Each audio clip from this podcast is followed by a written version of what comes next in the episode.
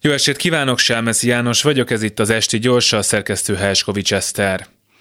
A magyarok nem szeretik Vladimir Putyint, még a Fidesz szavazók többsége sem. Bár a magyar közvélemény a térség országaihoz képest kiugróan Ukrajna és Amerika kritikus, az erre vonatkozó kutatások szerint semmiképp sem mondható orosz pártinak. Ellenben a NATO tagságot és a katonai szövetség bővítését a választók nagy többsége támogatja. Amikor a magyar miniszterelnök akadályozza ezt, miközben a magyarok többsége szerint is háborús bűnös orosz elnök társaságában az unió szövetségesek fájdalmas hiányában mosolyog, vagy éppen izeg mozog, alig hanem szembe megy a saját választói és a magyarok többségének akaratával is.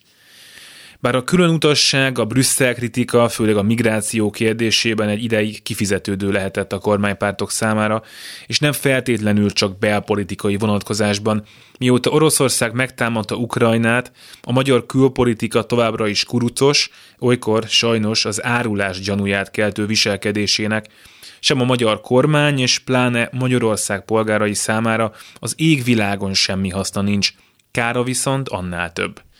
Az ugyanis, hogy a kormánypárt már a legközelebbi szövetségeseit is elvesztette, hogy egyetlen európai parlamenti frakciónak sem tagja, hogy nem jönnek az uniós források, az, hogy a magyar egyetemisták és kutatók kiesnek az európai vérkeringésből, nem csak a magyar kormánynak, hanem ámblok Magyarországnak rossz.